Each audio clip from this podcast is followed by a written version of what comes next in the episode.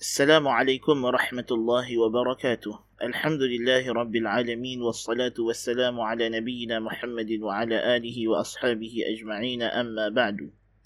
Sedang pendengar dirahmati Allah Subhanahu wa taala. Ini merupakan ulasan bagi kajian yang telah kita jalankan di laman Twitter berkenaan dengan teori evolusi Darwin dan sejauh manakah ia dapat diharmonikan dengan pegangan agama. Terlebih dahulu saya mengucapkan terima kasih kepada mereka yang telah mengambil bahagian dalam tinjauan tersebut. Semoga Allah Subhanahu wa taala memberkati dan membalas jasa kebaikan tuan-tuan dan puan-puan yang telah menyertai tinjauan tersebut. Tujuan tinjauan ini dilakukan adalah untuk menilai sejauh manakah kefahaman manusia ataupun umat Islam secara khusus dan juga orang lain yang terlibat dalam tinjauan tersebut berkenaan teori Darwin dan evolusi dalam penciptaan makhluk. Sejauh manakah mereka berpendapat bahawa teori ini boleh diharmonikan dengan agama dengan makna ia boleh diterima oleh agama, dan lebih khusus agama kita maksudkan di sini ialah agama Islam atau juga mana-mana pegangan agama kitabi yang melihat bahawasanya Allah Subhanahu wa taala lah yang menciptakan makhluk. Tinjauan tersebut alhamdulillah mendapati majoriti yang mengundi ataupun ber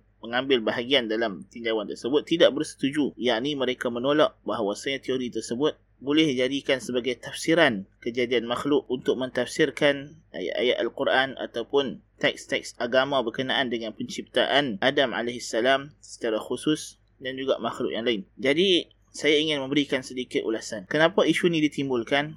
Kerana ia memang wujud dan ada dalam lapangan akademik. Wujud golongan yang cuba untuk mendamaikan teori ini mengikut pahaman mereka untuk didamaikan dengan ajaran agama. Lalu mereka melakukan takwilan ataupun pengubahan makna ayat-ayat Al-Quran berkenaan dengan penciptaan Adam alaihissalam secara khusus dan juga makhluk yang lain secara umumnya supaya disesuaikan dengan teori Darwin ataupun teori evolusi ini. Ini merupakan satu kesilapan yang sangat besar dan berlawanan dengan hakikat sebenarnya. Perkara ini kita dapat simpulkan dalam beberapa perkara berikut. Yang pertama, semata-mata kita menjadikan isu bagaimana makhluk ini mula berlaku atau mula wujud mengikut teori sains ataupun kajian sains fizikal yang berteraskan kepada kajian makmal dan pemerhatian makmal. Hakikatnya ia merupakan satu kesilapan. Kesilapan dari sudut metodologi ilmu. Kerana kita dapat kita sedia maklum bahawasanya sesuatu benda tidak boleh diukur bagaimana mulanya ia berlaku dengan sistem yang telah ada. Kalau kita nak tahu bagaimana kereta dijadikan, kita tidak boleh sekadar mengkaji bagaimana ia berfungsi. Kalau kita nak tahu bagaimana rumah dibina, kita tidak cukup sekadar melihat uh, bentuknya atau rupanya atau keindahannya. Jikalau kita hendak tahu bagaimana buku itu ditulis, dicetak, tidak cukup dengan sekadar kita mengkaji jenis kertasnya, jenis dakwat yang digunakan, bagi rupa bentuk susunannya, babnya. Tidak mungkin. Untuk mengetahui bagaimana ia dibentuk, dijadikan, ialah mestilah dengan perkhabaran yang diterima daripada yang membuat benda tersebut. Kalau kita nak tahu macam mana sebuah kereta dijadikan, kalau kata kereta tu proton, kita kena pergi tengok di kilang. Kita tak boleh tanya mekanik. Oh, mekanik, agak-agak kereta ini ketika dia dibuat, tayar mana yang dipasang dulu? Atau lampu belah mana yang diletak dahulu? Atau rangka badan yang mana yang diletak dahulu? Atau skru mana yang dibubuh dahulu atau dibubuh kemudian? Mekanik tidak tahu walaupun dia boleh repair kereta. Dia tahu susun atur kereta. Tetapi pengetahuannya berkenaan dengan susun atur kereta tidak membolehkan dia menjawab persoalan bagaimana kereta itu dijadikan, siapa yang menjadikan kereta itu, bagaimana proses pembuatan kereta tersebut A sampai Z mengikut tertibnya. So, ini adalah perkara yang sangat penting kita kena faham kerana dia melibatkan metodologi ataupun cara kita memastikan kaedah yang kita guna dalam kita menilai sesuatu maklumat adalah kaedah yang tepat dan betul. Maka hakikatnya semata-mata kita menggunakan sains ataupun yang disebut sebagai ilmu pengkajian makhluk sama ada biologi, kimia, fizik untuk menentukan punca kejadian alam, the origin of life atau the origin of the universe adalah silap. Kerana hakikatnya ilmu berkenaan dengan origins, asal sesuatu itu adalah ghaib, seperti mana firman Allah Subhanahu wa taala dalam surah Al-Kahf. Allah Taala menyebutkan, ma ashhadtuhum khalqas samawati wal ardi wala khalqa anfusihim wama kuntu muttakhidhal mudillina aduda. Tidaklah aku jadikan syaitan-syaitan dan jin-jin ini dan juga mereka yang sesat itu, golongan musyrikin, sebagai saksi akan penciptaan langit dan bumi dan tidak juga penciptaan diri mereka sendiri, dan tidaklah aku sama sekali akan mengambil orang yang sesat itu sebagai penolong pembantu. Karena hakikatnya Allah Ta'ala tidak berhajat kepada penolong pembantu sama sekali daripada sesiapa pun. Ayat ini walaupun datang dalam bentuk celaan kepada golongan musyrikin, celaan kepada syaitan, tetapi ia memberikan faedah bahawasanya penciptaan, permulaan kejadian adalah sesuatu yang ghaib. Kita dapat lihat sendiri bagaimana sebelum ini manusia sendiri begitu tertanya-tanya bagaimanakah proses kejadian janin dalam perut ibu. Sebelum abad kesembilan belas, tidak ada satu pengetahuan yang tepat tentang proses kejadian janin dalam perut ibu. Namun Al-Quran telah pun menceritakan detail proses kejadian tersebut. Dan apabila penemuan moden ataupun penemuan baharu berkenaan janin, setelah ada alat-alat untuk menelitinya, mendapati ia tepat seratus peratus seperti yang dikhabarkan oleh Al-Quran. Allahu Akbar Kabir. Ini menunjukkan bahawa proses kejadian janin dari satu keadaan ke satu keadaan ghaib dalam kandungan ibunya. Dan kita hanya boleh melihat perkara tersebut, itu pun setelah dia dah mula start proses. Adapun daripada awal dan keadaan hakikat janin itu, bila dia akan keluar dengan tepat, pukul berapa dia akan dilahirkan, doktor tidak boleh bagi tahu. Dia boleh bagi tahu anggaran. Dia boleh bagi tahu anggaran bila sebenarnya janin ini telah ada dalam rahim. Tetapi tarikh yang tepat, jam berapa ia mula berlaku, tidak mungkin dia boleh diberitahu. So ini adalah perkara penting sekali kita kena faham, iaitulah metodologi. Bukan semua perkara boleh diketahui melalui kajian fizikal. Bukan semua perkara boleh diperolehi mengikut ilmu ataupun teori sains. Dan perkara yang kedua kita kena faham, sains ini dia dibina di atas teori. Teori maknanya kesimpulan yang boleh dibuat untuk menafsirkan sesuatu kejadian atau fenomena. Yang hakiki dalam sains ialah fakta sains. Fakta sains ialah benda yang boleh dicapai dengan panca indera, sama ada pendengaran, penglihatan, rasa, kajian. Kita dapat melihat bagaimana benda itu bergerak, benda itu berada di situ, susun strukturnya dan sebagainya. Tetapi kenapa ia begitu? Apa yang akan berlaku selepas itu? Ini semua adalah telahan dan tekaan. Telahan dan tekaan. Dan setiap telahan dan tekaan sains itu mempunyai pelbagai pendapat dan juga perbezaan pandangan dalam kalangan ahli sains. Teori yang dilihat paling banyak boleh menjawab ataupun paling hampir untuk menjawab persoalan-persoalan yang ada akan dijadikan sebagai teori asas dan diguna pakai untuk rujukan semua. Namun tidak menafikan di sana ada teori-teori lain juga yang ada wajah-wajah kebenarannya. Maka mendakwa bahawa teori Darwin adalah satu hakikat ilmiah ataupun satu fakta adalah tidak benar. Ia hanyalah teori. Bahkan lebih dahsyat lagi kalau kita nak sebut, teori Darwin ni adalah hipotesis, adalah andaian, tidak mencapai tahap teori pun sebenarnya, kerana ia belum dibuktikan secara fizikal. Ini kerana apabila kita menyebut tentang evolusi, yang mereka nak maksudkan dengan evolusi ialah perubahan satu makhluk yang hidup daripada satu spesies kepada spesies yang baru. Apa maksud spesies? Golongan Darwinis sampai sekarang masih enggan atau berpura-pura sukar untuk meletakkan definisi spesies, walaupun kita tahu sekarang kita sudah ada penemuan berkenaan dengan D N A. Kita tahu struktur D N A. Alhamdulillah Ta'ala yang telah mengurniakan kita pengetahuan ini. Namun begitu, golongan Darwinis masih lagi berpura-pura tidak tahu apakah maksud spesies. Lalu mereka masih lagi bermain kata-kata. Apakah maksud sebenar mereka dengan perubahan spesies? Kita mendapati bahawasanya memang berlaku perubahan dalam sifat sesuatu makhluk. Anak tidaklah serupa sebiji seratus peratus macam ayah dan ibunya. Mesti ada perbezaan. Anak yang putih tidak semestinya dilahirkan daripada ibu dan ayah yang putih. Anak yang hitam tidak mesti lahir daripada ibu dan ayah yang hitam.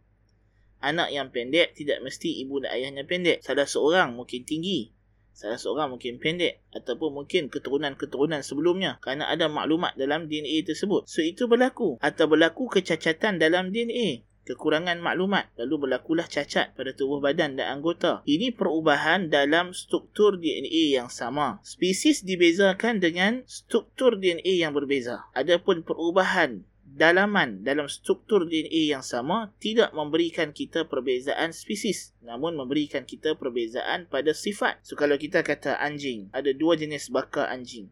Apa yang mendefinisikan kedua-dua jenis bakar ini sebagai anjing? Jawapannya adalah struktur D N A-nya memberikan kita jawapan bahawa ia adalah anjing. Namun dalam struktur ini, binaan, kita kata dalaman D N A tersebut, maklumat-maklumat yang dibawa seperti warna mata, tinggi, bentuk kaki. Maklumat ini mungkin berbeza antara satu bakar kepada bakar yang lain. Demikian juga apa yang memberikan manusia yang pelbagai bangsa, warna kulit dan keturunan ini sebagai manusia ialah struktur D N A-nya. Struktur D N A manusia adalah manusia. Manusia. Struktur D N A haiwan setiap satunya berbeza. Tetapi dalam struktur D N A yang sama, kita dapati ada perbezaan maklumat yang membentuk perbezaan bakar atau perbezaan sifat. So ini perubahan kita namakan sebagai microevolution ataupun evolusi kecil, evolusi secara dalaman. Dan ini kita dapati telah pun terbukti dan memang semua orang dapat melihat kejadian tersebut. Namun apa yang didakwa oleh Darwin ialah macroevolution, evolusi besar, iaitu di mana satu makhluk berubah atau kita mengatakan berlaku perubahan pada struktur D N A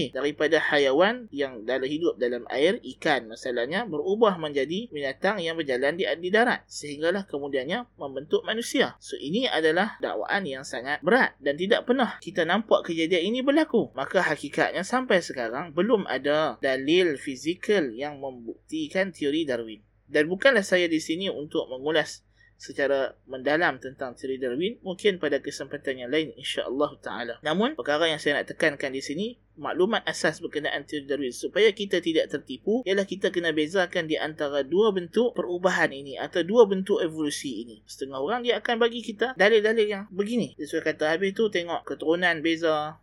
Sekarang tengok virus covid nineteen ada apa nama trend yang baru. Kita kata itu bukannya dia tidak berubah menjadi benda lain. Virus covid nineteen masih lagi virus. Dia tidak berubah menjadi bakteria. Sebagai misalnya, kita tak pernah jumpa lagi virus bertukar jadi bakteria atau bakteria bertukar jadi virus. Jadi ini perkara sebenarnya teori Darwin yang mana satu? Teori Darwin bukan membincangkan tentang virus covid nineteen ini bermutasi untuk dia mengadaptasi keadaan dan cabaran yang dia hadapi. Ini bukan teori Darwin.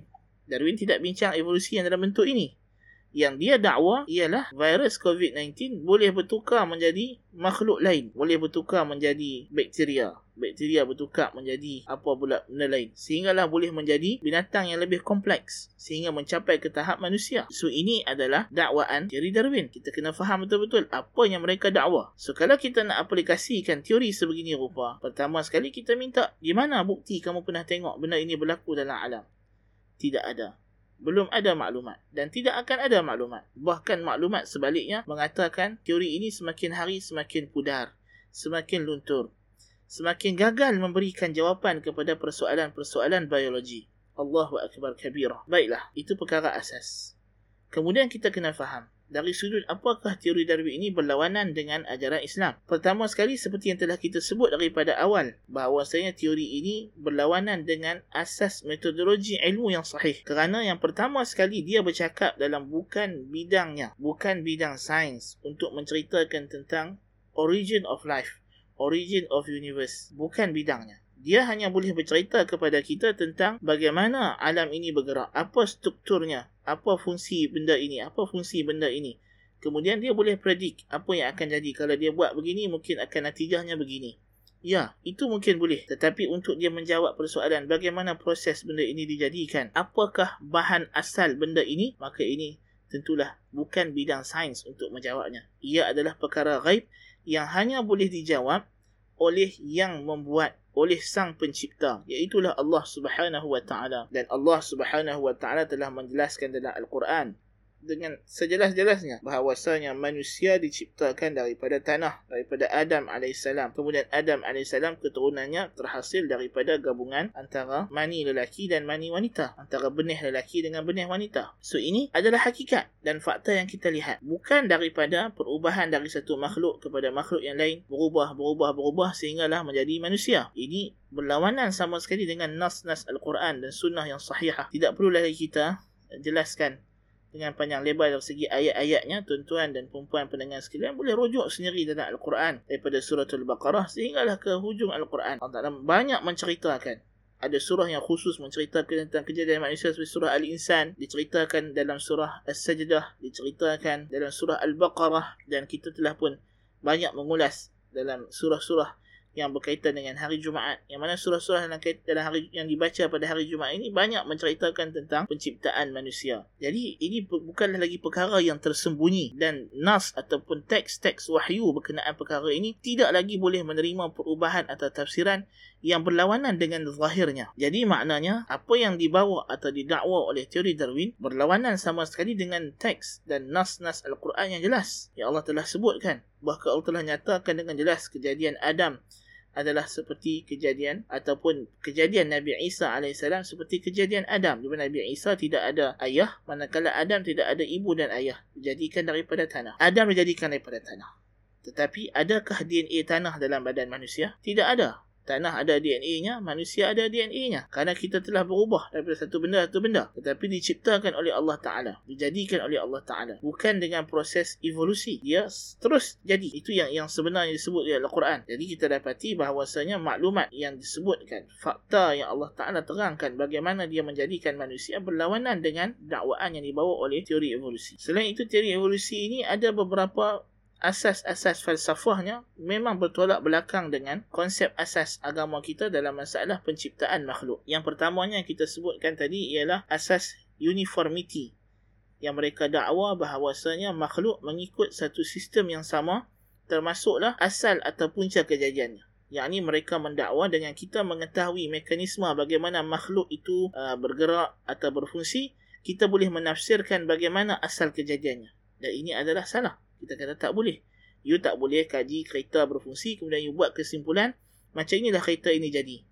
Itu adalah satu kesalahan metodologi yang sangat besar. Bahkan kejadian manusia adalah ghaib. Kejadian alam ini adalah ghaib. Kita tidak menyaksikannya, dan kita perlukan perkhabaran daripada yang menyaksikannya, iaitulah Allah Subhanahu Wa Taala. Yang kedua, teori ini bertolak belakang dengan dakwaannya bahawasanya kejadian makhluk ini berlaku secara pilihan rawak ataupun dia kata random selection of nature. Sedangkan kita yakin Allah Subhanahu Wa Taala menciptakan alam ini dengan tujuan, ada hikmah dan mengikut hikmah. Ini poin yang kedua. Allah Taala mencipta dengan hikmah, untuk hikmah, mengikut hikmah. Setiap anggota tubuh manusia ini dijadikan dengan fungsi tertentu. Allah cipta mata memang untuk melihat, lalu Allah letakkan dia pada tempat yang memang sepatutnya membolehkan kita melihat. Allah ciptakan tangan untuk memegang, maka dia ciptakan bagi tangan jari, tapak tangan yang sesuai dengan fungsi tangan. Ini hakikat. Adapun dalam teori Darwin, semua benda ini jadi serawak, kebetulan, tidak ada tujuan. Tiba-tiba jadi tangan, tiba-tiba jadi mata. Nampak macam jadi macam tu dia kata. Tidak ada di sana tujuan, purpose. Tidak ada guidance, tidak ada bimbingan. Dan golongan yang cuba nak mendakwa theistic evolution ini ataupun evolusi ketuhanan, mereka sering berlaku kontradiksi. Mula-mula mereka kata ini adalah kejadian evolusi ini berlaku mengikut kehendak Tuhan. Tuhan yang tentukan makhluk jadi dengan cara evolusi. Tetapi kemudian mereka mengatakan evolusi ini adalah buta ataupun blind. Dia secara rawak, tidak ada tujuan. Kita kata kalau dah Tuhan yang jadikan, macam mana tak ada tujuan? Tuhan tidak buat perkara sia-sia. Afahasibtum annama khalaqnakum abathan wa annakum ilaina la turja'un. Apakah kamu menyangka kami menciptakan kamu secara sia-sia macam itu saja dan kamu tidak akan dikembalikan semula kepada kami? Jadi ini adalah penafian yang jelas daripada Allah Ta'ala bahawa dia tidak buat satu benda melainkan dengan tujuan. Dan mendakwa Tuhan mencipta serawak begini tanpa ada tujuan, macam tu saya jadi, ikut keadaan semasa dia sendiri, berubah sendiri dia macam itu. Ini adalah tuhmahan yang dahsyat kepada kebijaksanaan Tuhan. Na'udzubillah min zalik. Dan sebab itulah hakikatnya teori Darwin dibina atas pengingkaran terhadap kewujudan Tuhan itu sendiri. Yang ketiga ialah dakwaan mereka bahawa manusia atau makhluk ini seluruhnya berkongsi asal yang sama. Berkongsi asal yang sama. As-salaful mushtarak. Yakni semua makhluk hidup ni akhirnya balik kepada satu asal yang sama, kepada sumber yang sama. Sumber inilah yang telah membiak, berkembang, berubah sehingga menjadi pelbagai spesies yang wujud dalam alam ini. Pelbagai jenis makhluk hidup. Kita kata ini juga dakwaan yang salah. Mereka berdalilkan kepada persamaan yang ada dalam kalangan makhluk. Mereka tengok manusia dengan beruk, dengan monyet ada persamaan. Maka dia berkata, jadi inilah bukti kami manusia dengan monyet datang daripada unsur yang sama. Dia perkaji pula binatang ini dengan binatang sekian. Oh, ada persamaan bentuk tubuh badannya, warna kulitnya, cara dia bergerak. Maka dia berkata ini dalil. Hakikatnya kita dapati di sana ada perbezaan yang besar di antara dua makhluk yang sama dari satu sudut, tetapi dia berbeza, jauh berbeza dari sudut yang lain. Haiwan-haiwan marsupial berbeza dengan haiwan plasenta, tetapi ada persamaan yang sangat rapat. setengah haiwan marsupial dengan haiwan placenta ada persamaan rupa bentuk tubuh badan yang sangat-sangat sama, tapi kita tahu dia datang daripada dua spesies yang berlainan. Yang ini cara kelahirannya dengan bentuk marsupial kantung, ini datang dalam bentuk placenta, lahir keluar daripada perut mak, terus boleh bangkit berdiri. So dia datang daripada asal yang berbeza, tetapi kenapa dia sama? Kerana dia diciptakan oleh Tuhan yang satu. Hakikatnya keseragaman yang kita nampak dalam diversity, dalam kepelbagaian yang ada dalam makhluk ini, ini menjadi dalil bahawa yang mencipta adalah satu, bukan asalnya satu, bukan bahan yang satu. Ini adalah asas falsafah yang ketiga yang bertolak belakang bukan sahaja dengan wahyu tentu sekali, bahkan dengan logik, kerana hakikatnya setiap kejadian ada pembuat. Teori Darwin lebih daripada itu menolak kewujudnya pembuat. Baginya, kejadian alam ini berlaku sudfatan, macam itu saja, sendirinya, bergerak sendiri, tanpa ada yang memandu, tanpa ada yang menentukan. Dan ini berlawanan dengan badahiyat akal, berlawanan dengan asas akal yang waras. Allahul Musta'an. Tetapi bagaimana ia boleh dianggap sebagai sains? Tidak lain tidak bukan kerana untuk memenangkan akidah ateism yang menafikan Tuhan, yang punca-puncanya mungkin kita akan bincangkan pada sisi yang lain insya-Allah taala. Namun apa yang saya ingin komentar di sini ialah secara ringkas inilah bentuk-bentuk kesalahan atau percanggahan di antara teori Darwin dengan agama yang hakikatnya memang kita tak boleh nak seragamkan teori ini, dan hakikatnya teori ini pun sudah pun mendapat tentangan yang banyak daripada saintis-saintis di barat sendiri, dan telah pun dibuktikan kepincangannya, kekeliruannya, bahkan kepalsuannya. Allahul Musta'an. Dan bukanlah saya hendak mendetailkan perkara ini, tapi just nak bagi komentar ringkas tentang tinjauan tersebut, dan insya-Allah kita akan adakan satu sesi ataupun siri-siri yang khas, yang khusus untuk membincangkan kebatilan teori ini biiznillah ta'ala. Inilah saja yang dapat saya sampaikan dahulu untuk masa ini. Qultu lakum ma sami'tum, subhanakallahumma bihamdika, ashhadu an la ilaha illa anta, astaghfiruka wa atubu ilaik. Assalamualaikum warahmatullahi wabarakatuh.